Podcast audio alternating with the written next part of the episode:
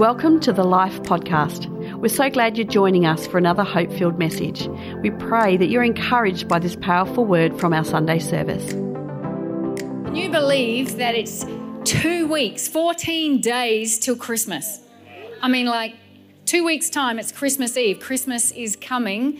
And even if you weren't aware that it's actually two weeks away, it's really hard to miss Christmas. Do you agree with me? I mean, you go to the shops, the shops have been full of decorations. I think I saw the first Christmas decorations way back in October.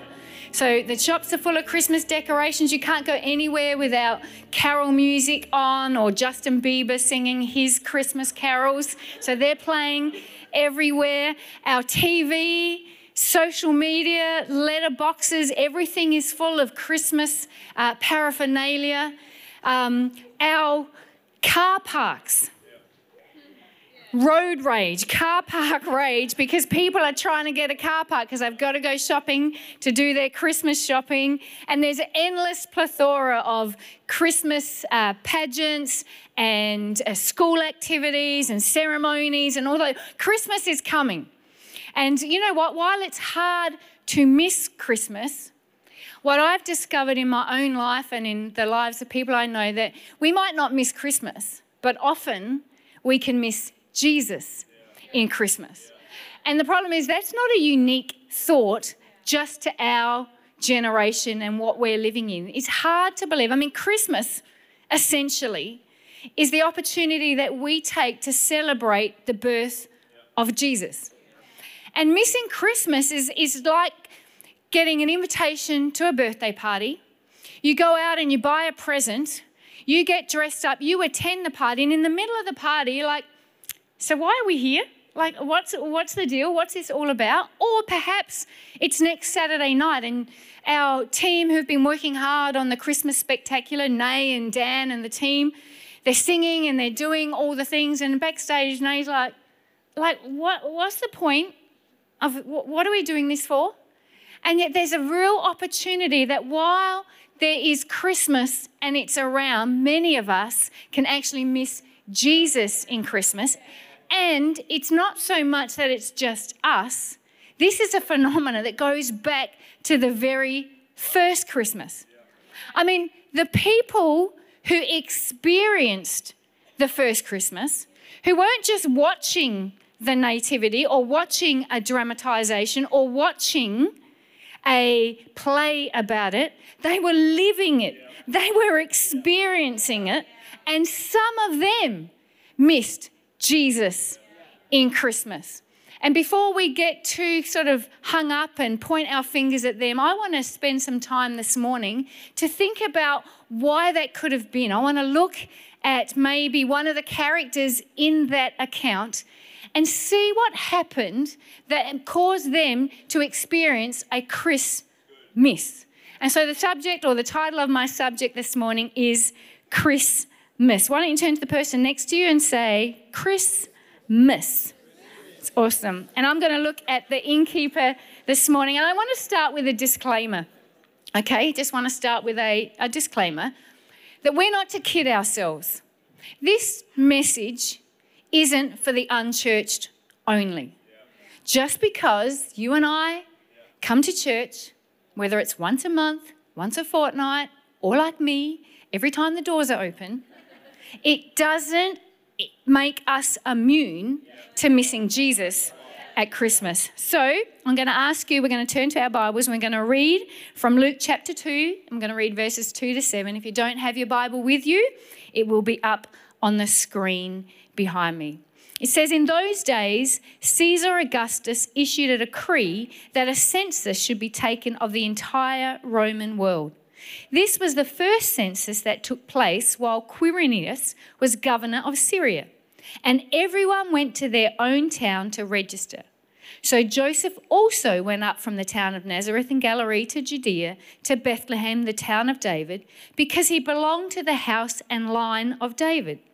He went there to register with Mary, who was pledged to be married to him and was expecting a child. While they were there, the time came for the baby to be born, and she gave birth to her firstborn, a son.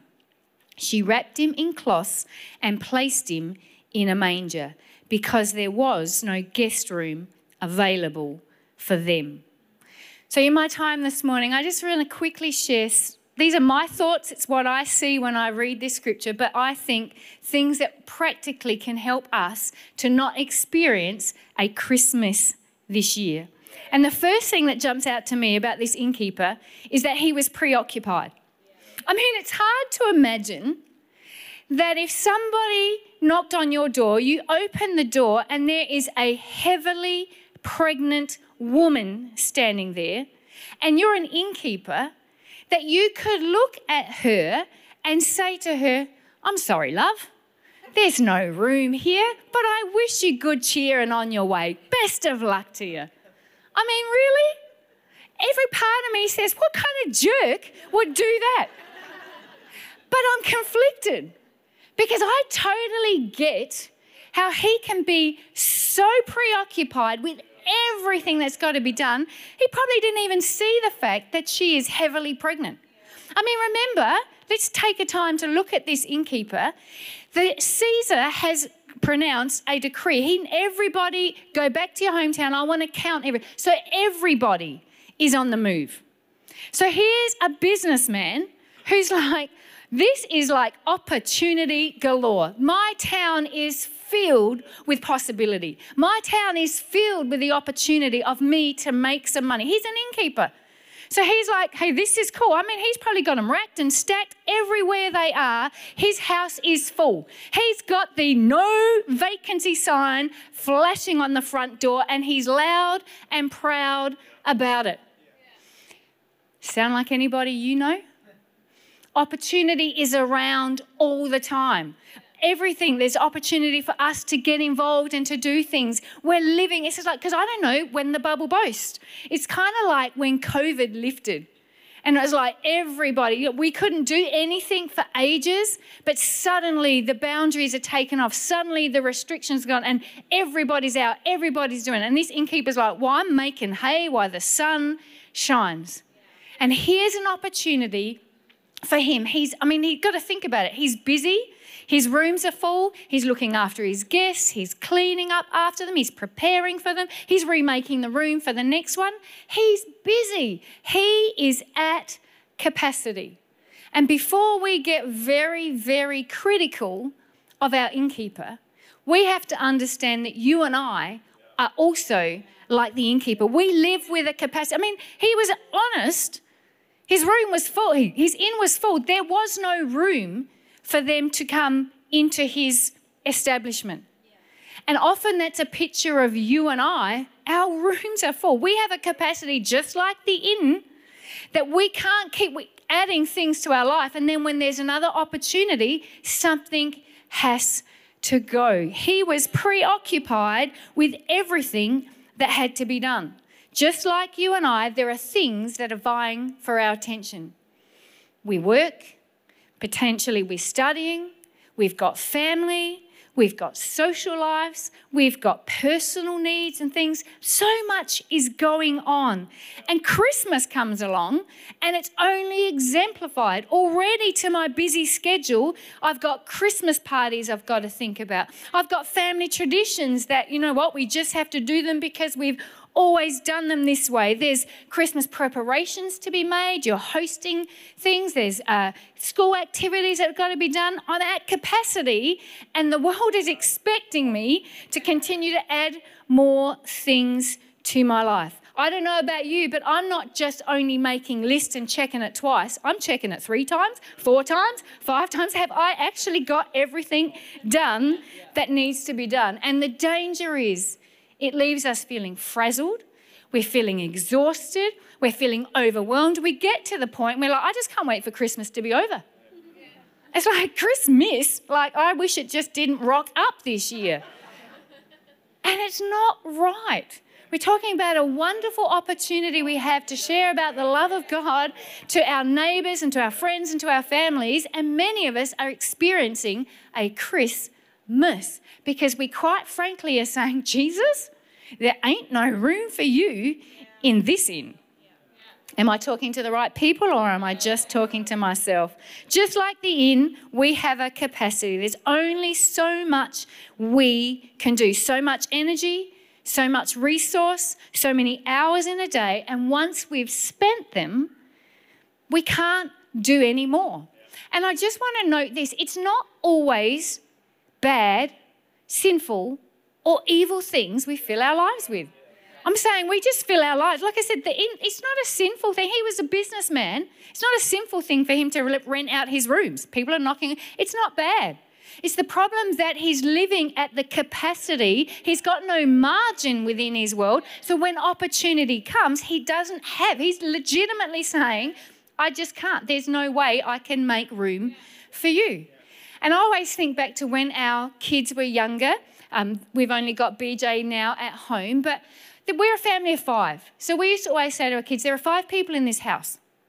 So when it comes to extracurricular activities, we're putting a limit on it. And our three kids all had a limit of two things. Two things. I don't care if they're two sports, two musical things, one sport. I don't care how you spend your two things. You're only spending two things. And I sit with parents who are frazzled, they don't have this, they're running after these little blessings they're doing. And I'm like, why don't you just, uh, two things? And, we, and so our kids would go, oh, it's two things. And BJ, I know she's here this morning, but she was always the one who would come and say, Oh, I've got an opportunity to play the violin. I said, Awesome. I said, But you're already playing netball and you're already doing aerobics. So which one's going to go? And she'd be like, Like, what do you mean? I say, What's the rule in the Rainbow House? Two things. Mitchie, two things. Geordie, two things. BJ, two things. Mum and Dad don't even have one thing. So, like, think yourself lucky. But I get the temptation. And they go, okay, it's cool. Flutter your eyelids all you want. Two things. So, again, preoccupation. I love this uh, quote I read. It said, The innkeeper missed Jesus not because he created a rebellion and fought Jesus out, he didn't campaign to vote Jesus out. Oh, I just don't agree with this guy. I'm just going to vote it out. No, he simply crowded Jesus out. John Ortberg says this hurry is the great enemy of spiritual life. For many of us, the great danger is not that we'll renounce our faith, it's that we'll become so distracted, rushed, and preoccupied that we will settle for a mediocre version of our faith. My question for myself and for you this morning is Is your busyness leaving you with no room for Jesus? Maybe it's time that you stop the activity and you focus on the nativity. We just got to look at it and say, you know what? Just because I can doesn't mean I should. Psalm 46:10 says this, "Be still and know that I am God." If you don't want to experience a Christ-miss this year, ask yourself, where is my life full of unnecessary activity that's leaving no room for Jesus? Second thing I see about the innkeeper is not only did he was he preoccupied, but he had the wrong priorities. It says again, can you imagine a heavily pregnant woman is standing before you. Her husband is saying, "We have." Tra-. I mean, she's traveled. She's heavily pregnant because she has the baby. She's travelled all day on a donkey. I mean, how comfortable you think that would have been? And she's standing before the innkeeper, and he's saying to her, "No, no, there's no room in his house." Again, I go back to the thought of jerk. Couldn't you have moved someone around? Like, couldn't you have done this? Couldn't you have done? Surely, surely there was something you can do. But what it speaks to me was that for the innkeeper, Joseph and Mary weren't a high priority. He already had a full house. He had things happening. He was cool. They, his, their needs weren't a priority to him. And before I was um, full time here at church, I was a dental nurse. So in my former life, I was a dental nurse. And often um, I was a receptionist as well as uh, the nurse. And you would not go a day a week where somebody would ring with a dental emergency. Now, if you know anything about dentists, we have an appointment schedule and we book it from nine to five, and it's just go to woe from the beginning to the end. So, when somebody rings with a dental emergency, you have two options. You say, Sorry, there's no room in the inn.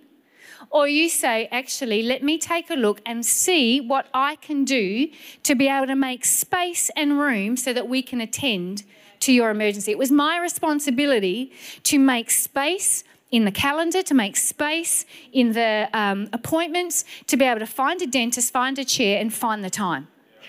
And you would do that. Why? Because a priority of relieving someone's pain was the top of our list. It's like someone's ringing with an emergency, it's a priority for us to see relief for them. And it reminds me of a story about a, a man, he went into a hotel and he asked the clerk for the room. And the clerk said, Sorry, sir, we're full. We just don't have any more rooms. The man said, Hmm, let me ask you a question. If the Prime Minister were to come in tonight and ask for a room, would you have one for him? And the clerk said, Oh, why, yes, sir, we would. And the man said, Well, good news, he's not coming, so I'll take that room. Do you know what I've discovered? We'll make We'll make time for what's a priority for us. We'll make room. Oh, I possibly couldn't do that. Hey, do you want to go out and see this? Oh, yeah, I can do that. My kids, oh, I'm so full, I couldn't eat my vegetables. Oh, so you don't want ice cream? Oh, no, there's room for that. It's like we will make time and room for what is a priority. We, uh, we've spent 30 years leading here and we work with leaders and we do things and we have things like leaders' meetings. And often I'd have to sit with a leader and they say, oh, look, I can't come to the leaders' meeting. I, you know, I can't find a babysitter. And often my request is, hey, I understand that and let's look at that. But I also follow it up with this. If, if you were going to go out to the movies, you're going to go out on a date. If your husband said, hey, we've got a night away, would you find a babysitter then?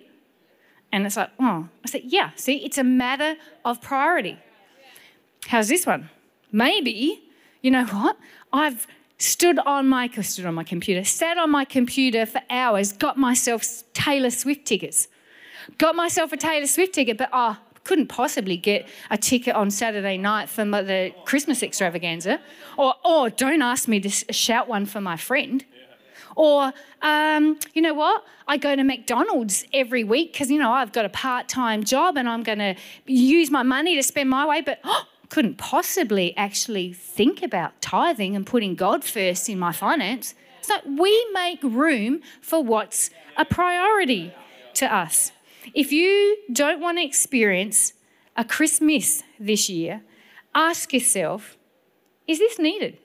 Actually, is, do I really need to do this? Or maybe it is needed, but does it have to be me? Like, do I actually have to do this? I have a saying that just because I can doesn't mean I should. There's lots of things I can do. There's lots news to you. There's lots of things you can do. But just because you can do them, are you the best person to do them? Should you be doing them? Is this the right time to do them? I remember the story. My mum is a seamstress, and so for my 18th birthday, I got a sewing machine. That sucks as an 18 year old. she was great. I hated sewing. But you know, I remember once Geordie came and we had to do a costume, and I got a, I made her a skirt, put a hem on it, put a hem on it, put a hem on it, put a waistband on it, and Geordie was like, like, how can you do this? I'm like, just because mama can doesn't mean she should. Like, I can, there's lots of things I can do, but I ain't doing them because it's just not right. There's no room for other things for me if I did them. So, what can only I do? It's just a great mantra that uh, we have lived with in the Rainbow House, and hopefully that helps you this Christmas so you don't have a Christ-miss. And lastly, what I learned from the innkeeper is he succumbed to other people's perception. The word, here's what you've got to understand, and that's why I use the NIV translation, because the word for inn is the Greek word kataluma, which means guest room in a house. You see, they didn't actually have hotels or Airbnbs, no place you could rent. They couldn't phone ahead or make a booking.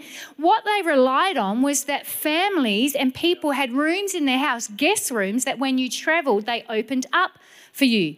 Now, take a note of this. This is the census. What was the census? To go back to where? Your hometown. This is what this tells me is Jacob, Jacob, Joseph and Mary were going back to his hometown. He was going home.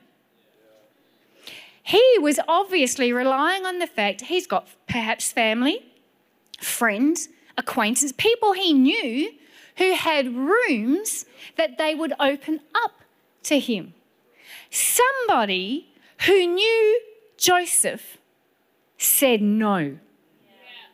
I think there's more going on here than the room is full. I think what's happening is someone is being challenged with what they think and what they believe. Someone has a preconceived idea. Someone is allowing the perceptions of others to dictate what they do. Here's why I think that. Because remember, Joseph and Mary aren't married. She is betrothed to him. God visits Mary says, You will be with child. Jo- Joseph himself was going to divorce her quietly and leave her until an angel said, No, no, no, no, this is of me. So this whole narrative has gone before them. He goes back to his hometown expecting somebody is going to open up their home for him, which is a fair assumption. And he's met with preconceived ideas and the perception of others. Someone said, Oh, if I let you in, am I then condoning? Because remember, this is death by stoning. This is something they're very big on ceremonial cleanliness and making sure that, hey, if I touch or do anything wrong, then I can't go to the temple. So it's like, if I allow them into my home, do I become ceremonially unclean? Am I condoning this behavior? I mean, at the end of the day, after the census is over, these blighters go off, and I've still got to live in, in my community and what people now think about me because what there's a lot going on here. I think we often experience a Christ-miss because of other people's perceptions. He was more concerned about his own reputation and what others thought than allowing and making room for Jesus. Now, before you get judgmental on our innkeeper, and before you think, jerk, how can you do that? Where have you succumbed to other people's perceptions or expectations? Where have you made decisions based on what others expect of you? I don't want to do that, but hey, there's no way I'm not going to do that because that's what's expected of me. Where have you spent? Remember, Christmas is coming up. Where have you spent hundreds, if not thousands of dollars on gifts just because someone else can, but you can't afford to? Or you've gone to places or you've done things you don't want to, but because of the peer pressure or what people would think if you didn't? Where have you remained silent? Because if you speak up, people will think differently of you. If you don't want to experience a Christ-miss this year you need to ask yourself what is expected of me by God, and what expectations are others putting on me? Let me put it this way.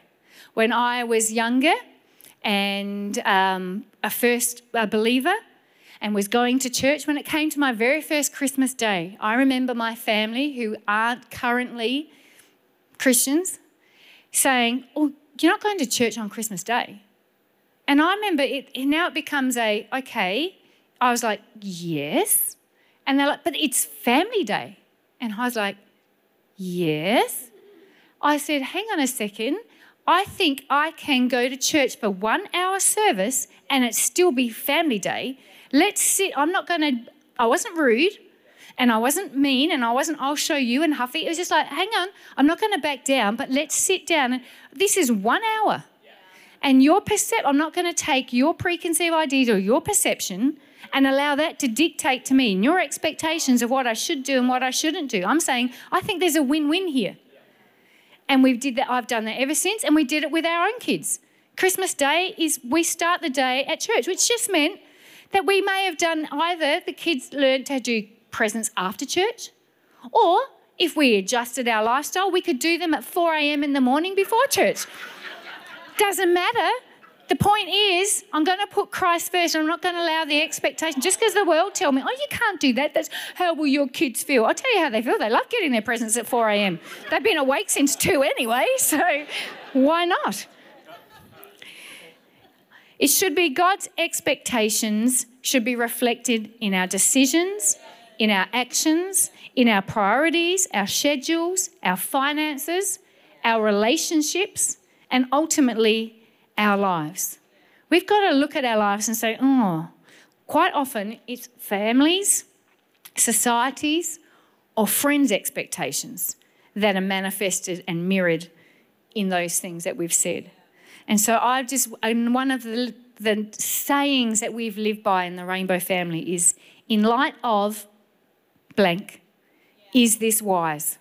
And so, if hopefully that will help you this morning. Hey, what is a God expectation that yes, no, I'm going to participate in that? Or what is an expectation that I'm living under that is not of God and it's causing me to say no to Jesus because I've got no room in my life? I'm going to invite the band up as I can close this morning. But do you know what I feel is the saddest thing in this whole narrative? And it's verse 7 and I'm going to cry as I think about it. It says, Mary, she gave birth to her firstborn, a son. She wrapped him in cloths and placed him in a manger. Do you know what? There was no one to help Mary deliver her baby. She was alone. No midwife, no friend, I mean, the innkeeper didn't even have the good sense to send his wife to give her a hand. What a tragedy that Mary, at one of the most blessed times of a woman's life, who should have been surrounded by the sisterhood. Because you think about it, in that culture, in that time, the delivery of a baby was a family affair. The women of the village came and supported and helped. And here's a woman who's got Jesus and she's doing it herself. So, what I take from that is that when we don't make room for Jesus, it has ramifications on those around us. Who knows the opportunities that God has got for others through you this Christmas? Who knows what He is wanting to release in and through you if we would make room for Him. So let this Christmas not be like the innkeeper who was too preoccupied, who was had the wrong priorities, or who just bowed to the perception of others. But can we be like young Wallace Purling? Wallace was a nine year old boy who was big for his age, clumsy, and a little slower mentally than his peers. At the annual Christmas play, he landed the role of the innkeeper. On the night of the play, he was determined to do a good job as he'd been rehearsing his lines over and over and over again. On cue, when Joseph and Mary knocked on the inn door, he opened it and with a loud, gruff voice said, What do you want? We seek lodging, replied Joseph. Seek it elsewhere, said Wally. The inn is full. Joseph pleaded again. Please, sir, we are so tired. Mary's going to have a baby. You must have some place to rest. No, be gone, Wally repeated but he'd lost some of his bravado. Joseph put his arm around Mary, and as they turned wearily away to leave, Wally's eyes filled with tears, and suddenly something happened that made this play different from all the rest. Wait! Wait! Don't go, yelled Wally. You can have my room.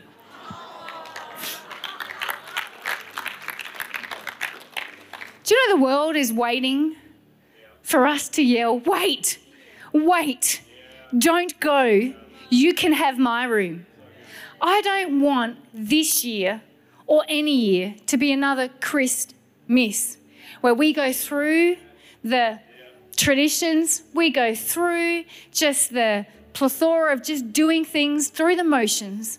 But can this be a year where we say, God, I want to open myself up. I don't want to have the no vacancy sign blaring on my front door, but I want to make sure I've got the right priorities, make sure that I'm not preoccupied, make sure I'm not concerned about the perception of others.